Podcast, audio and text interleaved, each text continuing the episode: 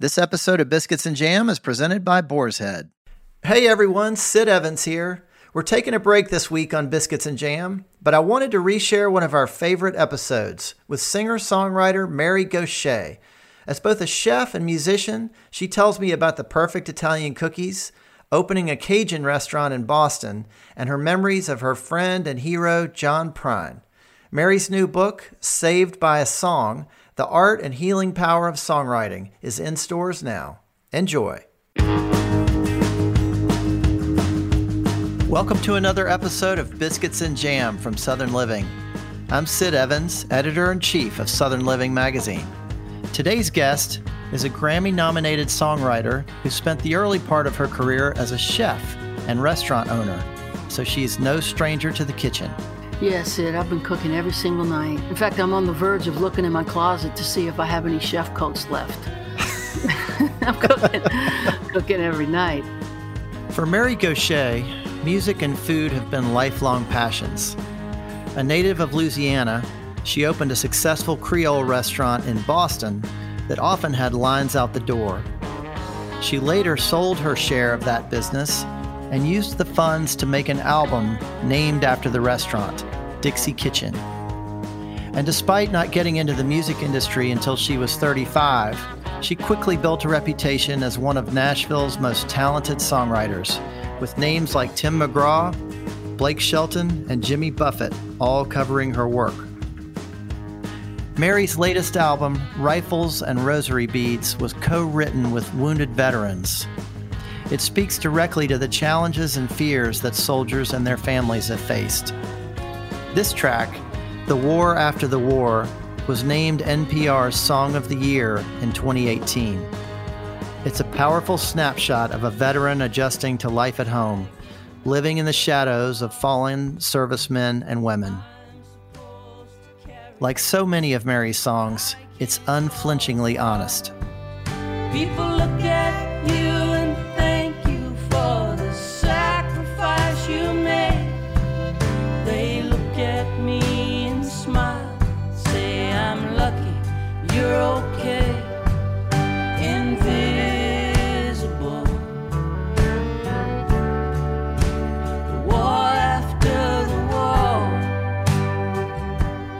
On today's program, Mary tells us that keeping things simple usually works best for cooking and songwriting.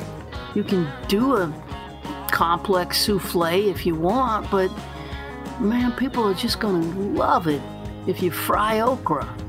Put a little salt and pepper in the batter, drip it in grease, sit it in front of them, they're going to love it. It's, um, it's a really uh, beautiful lesson. Be yourself in your songs. Don't put on airs. Don't try to impress anybody. All that and more on Biscuits and Jam. Well, uh, Mary Gauthier, it's great to have you on. Welcome to Biscuits and Jam. Great to be with you, Sid. Thank you. First of all, tell me where the name Gauthier comes from, and am I saying it correctly? Yeah, you got it. It's a Cajun French name. I was born in New Orleans, raised down in Baton Rouge and Thibodaux, Louisiana. The name is very common in South Louisiana, but once I started traveling as a songwriter, I realized it's virtually unpronounceable everywhere else on earth. So uh, not the greatest stage name, but in Louisiana, everybody knows somebody named Gauthier.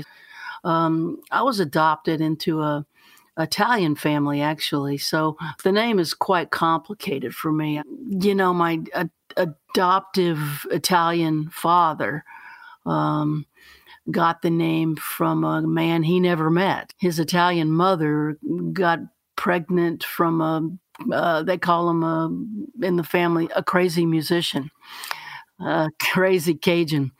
And uh, she, he married her and then disappeared. So my dad never met his dad. Mister Gauthier is a mystery to all of us, but we carry his name. And that uh, is so removed anyway from me because I was adopted that it's so many levels of removal. It's a, it's a, it's a long story, which I've made records about, actually, looking for roots, looking for that uh, the story that resonates. It's been quite quite the journey for me. The reason I ended up in music, actually, is this quest for identity and meaning.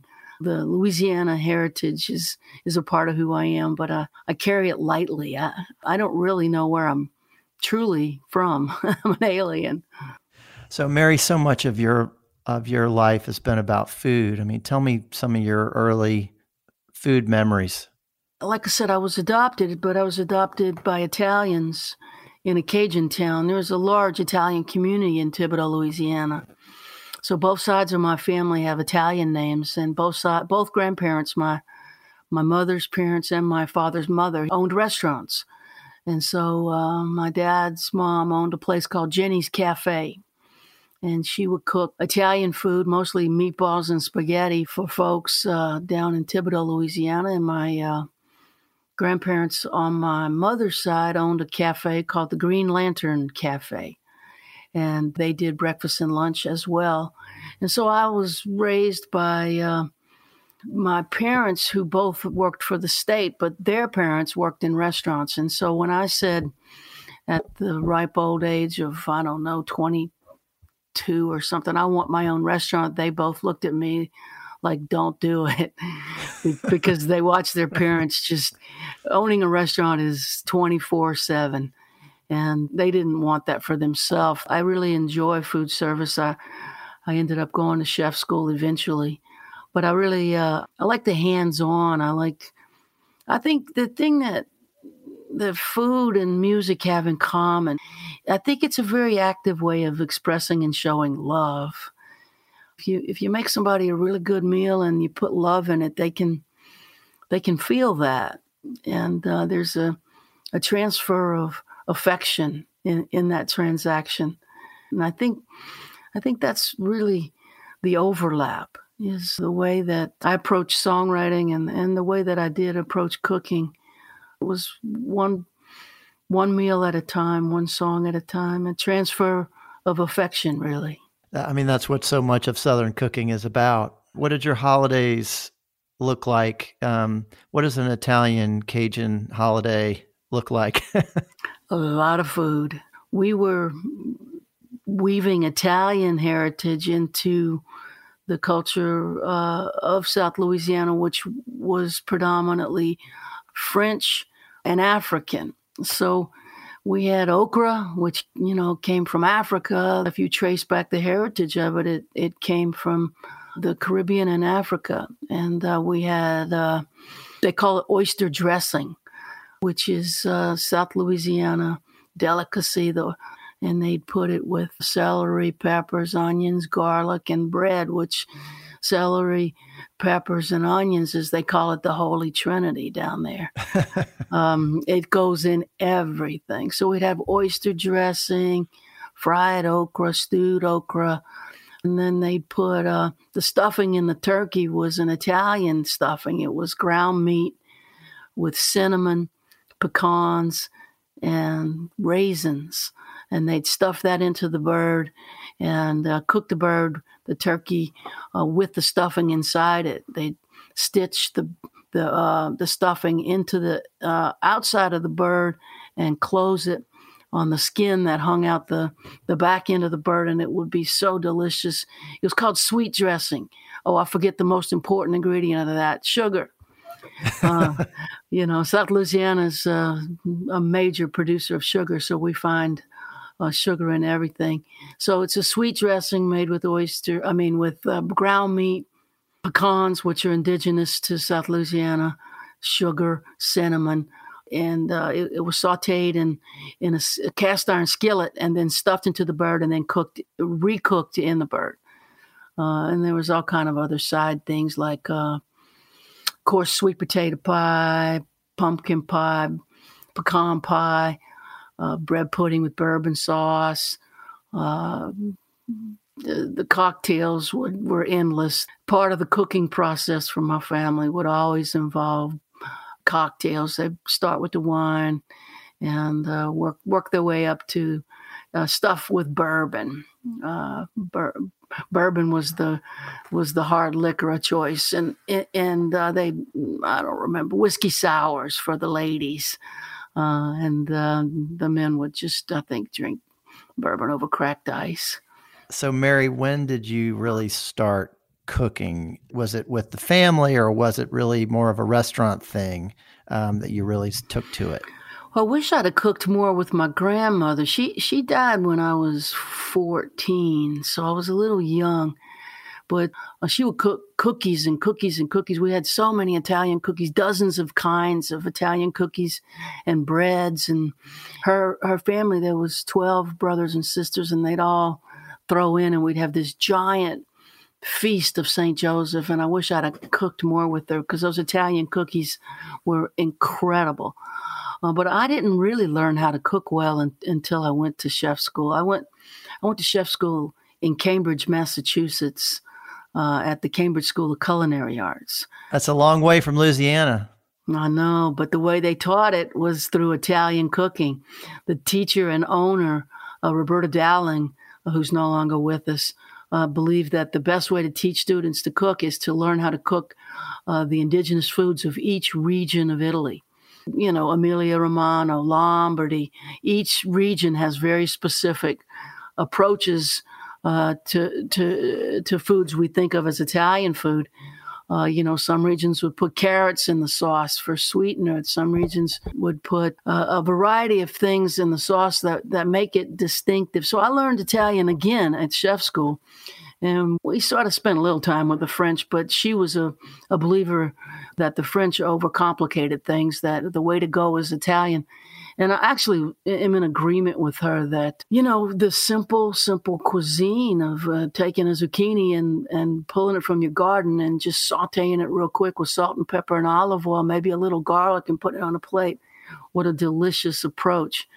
So, uh, uh, yeah, I ended up in Boston through a series of things and went to culinary school there. And that was where I opened my uh, first restaurant, called the Dixie Kitchen.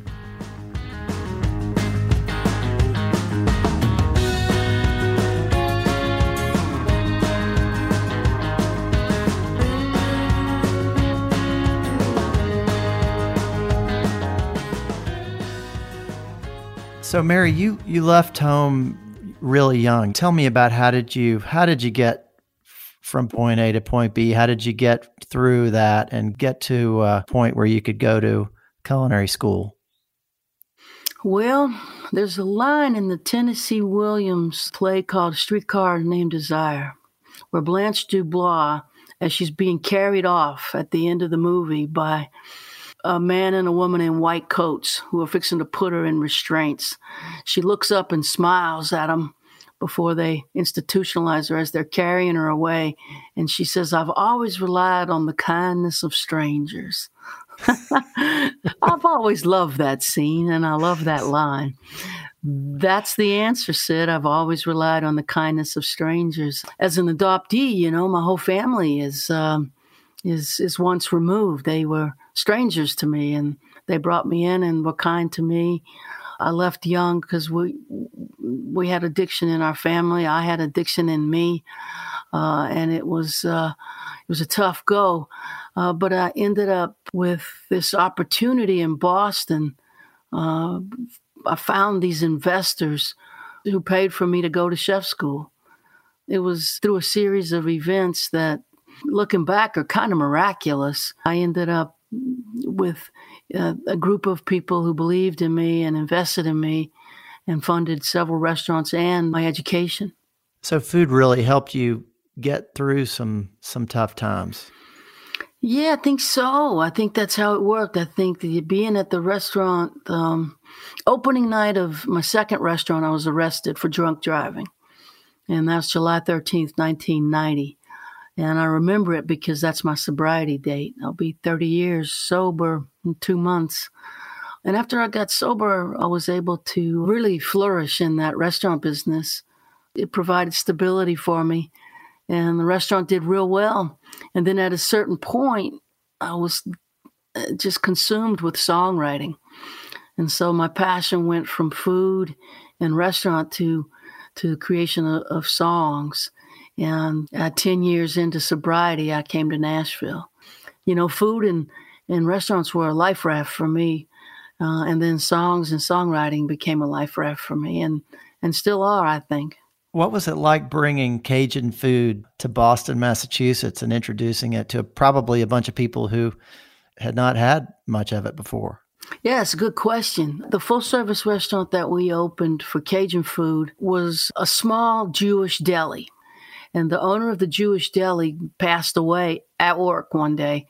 And it was just so happens one of my investors, it was his favorite deli because he loved their potato salad. Because they did that thing where they made potato salad with hot potatoes. If you dress hot, if you boil real potatoes and dress it with the mayonnaise and the and the vinegar while the potatoes are still hot, and throw in the onions and the egg while the potatoes are still hot, it's just this very special potato salad. It's the way you do it right, according to my Jewish investor, Norman Chiletsky. And Nor- Norman knew potato salad. Well, when the owner died, the restaurant became available. His daughters tried to run it, but there was it, there was no way. And so we actually picked up the lease from that restaurant for twenty thousand dollars. It was a rundown. It had run to the ground. Uh, it was a mess of a place. And so he handed me the keys, and we made a decision to transition from what they were doing into Cajun food. I was in chef school at the time, and uh, my Italian... I haven't told this story ever, but my Italian teacher at chef school said, Maria, you have to do what's in your heart. I'm like, I was going to open up some kind of cafeteria there or something. I didn't know what to do with the place. I was handed a restaurant that was a disaster, but it was a restaurant. And um, I didn't know what to make of it. And, and you know, I was drinking after work. I wasn't sober yet. My Italian chef teacher said I had to do what's in my heart. And what's in my heart, of course, is Cajun. And so uh, I went back uh, and proposed the Cajun restaurant to my Jewish investor. And it took him a while to agree that this was what we should do. But we eventually did. And, and um, so we closed it down for two weeks. And I had a mural painter come in and put scenes from New Orleans on the walls. I changed the menu. Uh, and when the people came in the day we opened the Cajun restaurant, and they didn't have their potato salad anymore. It was quite the disappointment. They didn't know what to do with an oyster po' boy or jambalaya or gumbo. But what, what eventually happened, and actually it wasn't even eventually, the cheap eats section of the Boston Globe got wind of it. And uh, this was a very important publicity stunt, really. I don't even know how it happened. But once Cheap Eats reviewed a place, the city of Boston knew about it. Everything on the menu was under ten dollars. So Cheap Eats grabbed us. And from the minute the Cheap Eats ran, we had a line out the door, and that lasted for seven years. Wow, that's really something. It was madness. The city of Boston lined up at the door. And I didn't know how to run a restaurant that, that was um, uh, inundated. Successful. Inundated with interest. I had to learn how to move fast. And uh, it is settled into displaced Southerners. We had uh, so many people that were so excited to see collard greens and fried okra and real gumbo, and oh my God, oyster po' boy, shrimp po' boy, crawfish po' boy, smoked sausage po' boy. They had, hadn't had it for years. I think it was one of Boston's first fully integrated restaurants. Our clientele was half black, half white. I didn't see that anywhere else in the city at the time. And uh, we spoke to people's longing for home. Uh, we sold Tony Sacheray's Creole seasoning, which love that stuff. You couldn't get it in the grocery stores yet. I brought it in from New Orleans. We flew in bushels and bushels of live crawfish. I'd run a, a crawfish festival when crawfish were, were at their peak. I'd drive to Logan Airport and pick up a couple hundred pounds of crawfish that were flown in from South Louisiana. And, and the lines were uh, out the door for crawfish, uh, boiled crawfish. Nobody else was doing it. So it really worked. It served a need that I didn't even know was there. This follow your heart thing, it's a really good piece of advice. Um, it's a really good piece of advice. It works for food, and it really works for songs as well. What were your hit items on the on the menu? Um, we called uh, this thing we made up the Southern Hospitality Platter. That's the thing that flew out the door the most. The Southern Hospitality Platter had a piece of jalapeno cornbread and a big piece. Uh, I like sweet cornbread, and I liked it with chunks of jalapenos in it. So uh, it would be about three inches high uh, and about two inches long. It was a tall, beautiful piece of cornbread that was anything but dry. We put sour cream and quite a bit of celery, peppers, onions, and some uh, jalapenos. So it was it was a a lot of people don't like sweet cornbread, but it had a bite and a sweetness. So it had sugar and jalapenos. So it would come with a giant chunk of cornbread, uh, jambalaya. We made our jambalaya with shrimp and smoked sausage and chicken thighs. Uh, and then red beans and rice. And we made our red beans and rice with smoked ham hocks. So they get chunk of ham hock meat. So red beans and rice, jambalaya, cornbread.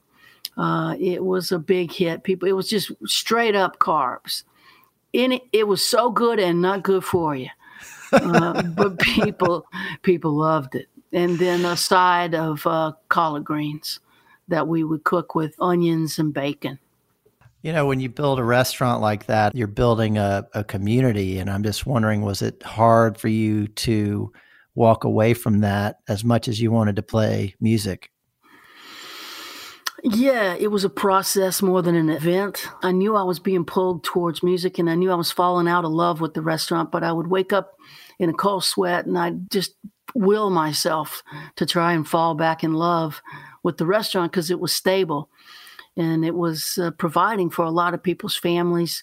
And uh, we, we did well, you know. But, if you know, when a relationship's over, you can't will yourself to be in love again. And slowly but surely, I knew I was going to have to go. And so we did end up writing out all the recipes much more clearly than the, the way that we had done it before. Portions, we figured out portion, like, you know, half a cup of this and a quarter cup of that. And and made a recipe book uh, and pulled it all together into uh, sort of here's how you do Dixie Kitchen. And I handed it to my business partners.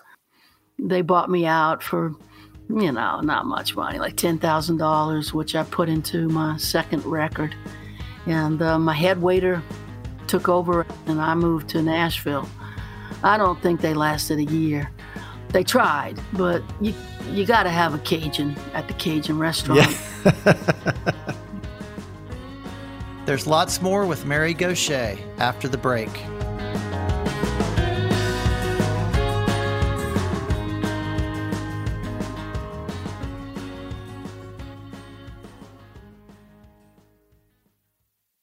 This episode of Biscuits and Jam from Southern Living is presented by Boar's Head. Introducing Sweet Bee's Honey Barbecue Glazed Chicken, a new classic flavor available only from Boar's Head that brings the celebrated traditions, signature flavors, and iconic taste of sweet honey barbecue to your local deli.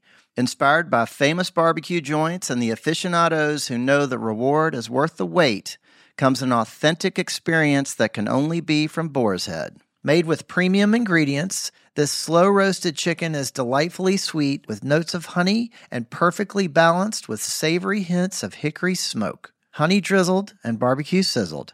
Ask for freshly sliced Sweet Bee's Honey Barbecue Chicken during your next visit to the deli counter. Boar's Head. Compromise elsewhere.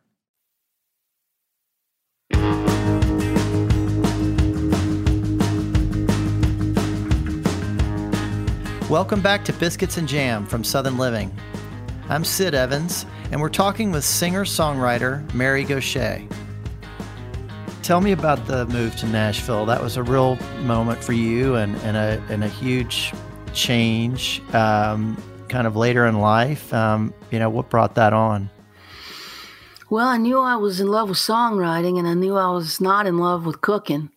And so I uh, made a record of my first ten songs. I made a record, and it got nominated for a Boston Music Award, which was incredible. In a city full of folk singers, uh, there's only three records nominated for Best New Artist. I got nominated, and that gave me some confidence.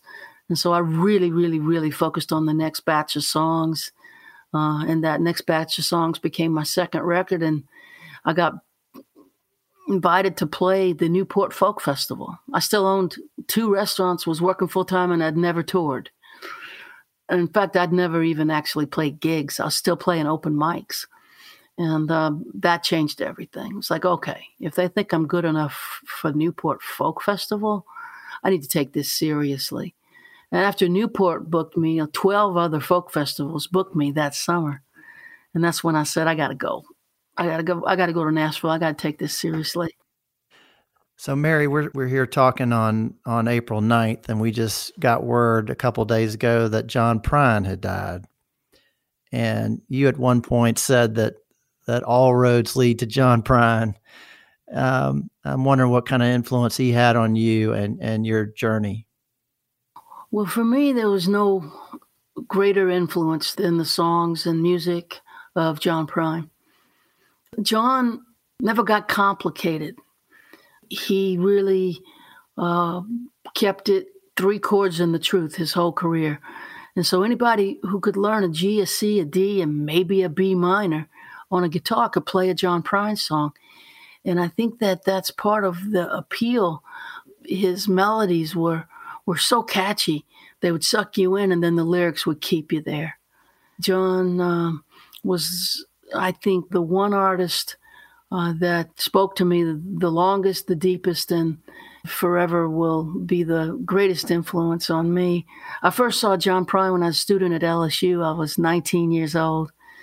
And John used to come and play uh, with um, a six-pack of beer and a pack of cigarettes. And so he'd come on stage, and the bar stool wasn't for him to sit on. It was for him to put the six-pack of beer on. The show was over when he ran out of beer. And I, I probably saw more John Prine shows than any other artist. And then uh, when I came to Nashville, um, my goal was to meet and uh, pitch myself to Al Bonetta, John's manager, John's record company. And and I was able to do that. Um, I actually was offered a record deal at uh, Oh Boy Records, but it came in at the same time that the Lost Highways offer came. And I went with a major label instead. But uh, John took me on the road nonetheless, and I got to tour with him for uh, a couple of years. I was his opening act and went from town to town, got to know him, got to be friends with him, uh, was really uh, sitting at the foot of the master every night, side stage, watching him work his magic. I can't overestimate the amount of uh, affection and, and love I have for the man and his music. Uh, he opened so, so many doors for me. He's integral to, to me as a human being and as an artist. Uh, his there's just no way to overestimate what, what he did for me. He he was the most important artist in in, in my development. And uh, gosh, you know, what a tragic loss uh, to to really to really um, fully. Uh, experience the loss is going to take some time. I'm still in shock. Mm. Uh, Mary, how did he affect you as a as a songwriter? Well, he taught me that uh, the best way to go is is to write the truth and keep it simple. The simple truths that are universal, and do it in your own voice. You don't have to imitate anybody. Just be yourself. Keep it simple. Stay true. Uh, and that's really the biggest lesson you can learn in songwriting. Actually, there's the overlap with cooking as well. You know, you can you can do a complex souffle if you want, but man, people are just going to love it if you fry okra. Put a little salt and pepper in the batter, drip it in grease, sit it in front of them. They're going to love it. It's a really uh, beautiful lesson that... Uh, Be yourself in your songs. Don't put on airs. Don't try to impress anybody, you know. And he always was able to do it with a smile as well. This was one of the great sleight of hands that John Prine always was capable of better than anyone, is that ability to do it with a wink and a nod. He would make you smile even though there was tears on your face. That's a that's a master. Yes, it is. So, so your last album was um, was called Rifles and Rosary Beads, and it was co-written with wounded veterans, Um, and it was also nominated for a Grammy. And I'm just wondering if you could tell us a little bit about the concept behind that and, and how that came to be.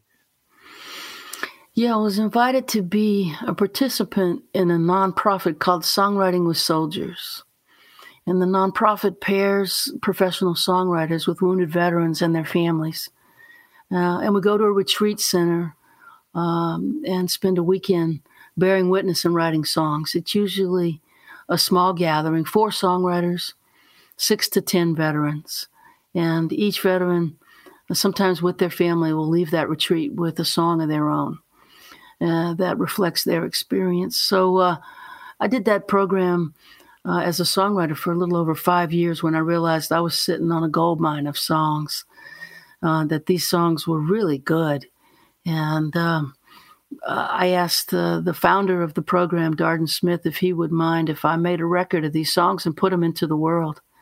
And once again, back to my Italian professor at cooking school who said, Maria, you follow your heart. And so um, my heart knew that these songs were good. And they were better than anything I was writing on my own. And uh, I made a record about two and a half years ago of uh, ten of the songs.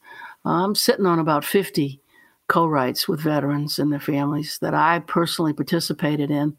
The organization itself has over five hundred co-writes with veterans and their families. Um, and you can find all the songs at songwriting with soldiers dot org. But I picked ten of the fifty I thought reflected the experiences that I, I had heard. And I put them into a record, and, and we released it. And wouldn't you know it, the thing got traction. And we ended up uh, nominated for a Grammy. Uh, and uh, actually, we walked out of the ceremony with John Prine, who John and I, we both did not win. We, I've got a great picture of me and John next to each other uh, with uh, this look on our eye like, well, what do we do? And, you know, he said, well, we go back to work. I think the joy of being nominated, uh, and John did an interview with uh, C B S This Morning that we watched the other night. And John said, people don't remember whether you won or not. They remember that your name is affiliated with the Grammys. And I think that's true. Being nominated is, is a very big deal.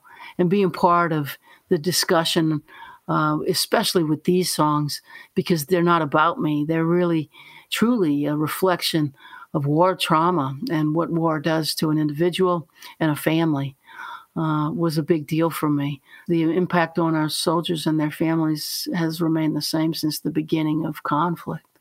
Yeah. You've got a great song on there about a veteran having breakfast at a Waffle House. And you seem to find a lot of meaning in uh, simple moments like that. Learned it from John. Learned it from John. Um, yeah, you put the character into a story. And uh, when the veteran told me that uh, Waffle House on Veterans Day, November the eleventh, Uh, gives a free breakfast to active duty military. Uh, that's when I knew that's where our song's going to go. Like, we're going to bring you to the Waffle House and you're going to tell me what happens next. So we just sat him down in the Waffle House uh, in our imagination. Uh, and he talked about the waitress, and he talked about being thanked for his service. He talked about being uncomfortable with being called a hero, because in his heart, he knew that the real heroes were no longer with us.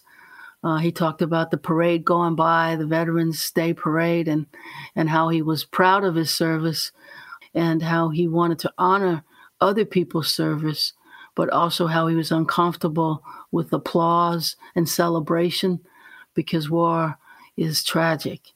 And the complexity of all that worked itself into that song. And I would have, honest to God, never have written that song if John hadn't shown me what to do with his masterpiece, Sam Stone. One of the greatest songs of the twentieth century, about a Vietnam veteran who came home wounded, became a junkie, and ended up ODing. That song is a masterpiece, and it opened the door for me to tell the truth as I worked with veterans. You know, speaking of great songs, um, there's a song called uh, Mercy Now that became a big hit for you, and it just seems very appropriate right now. And I'm, I'm wondering, you know, what your thoughts are about the concept of of Mercy as it relates to what's going on right now in the world? Yes, Sid, thanks for asking. I guess I wrote that in two thousand two. Uh, so it's eighteen years old now, and it's so strange how a song uh, can mean different things as we go through uh, different things. I came to that song um, as I realized uh, uh, that uh, if I wanted mercy, which I did, um, then it would be in my own best interest to offer mercy as well. The song is going to have a new meaning as we work our way through whatever's coming next during this terrible pandemic of twenty twenty. I carry the weight of the faithful who follow them down.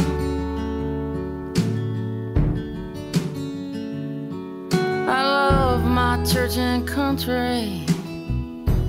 They could use some mercy now.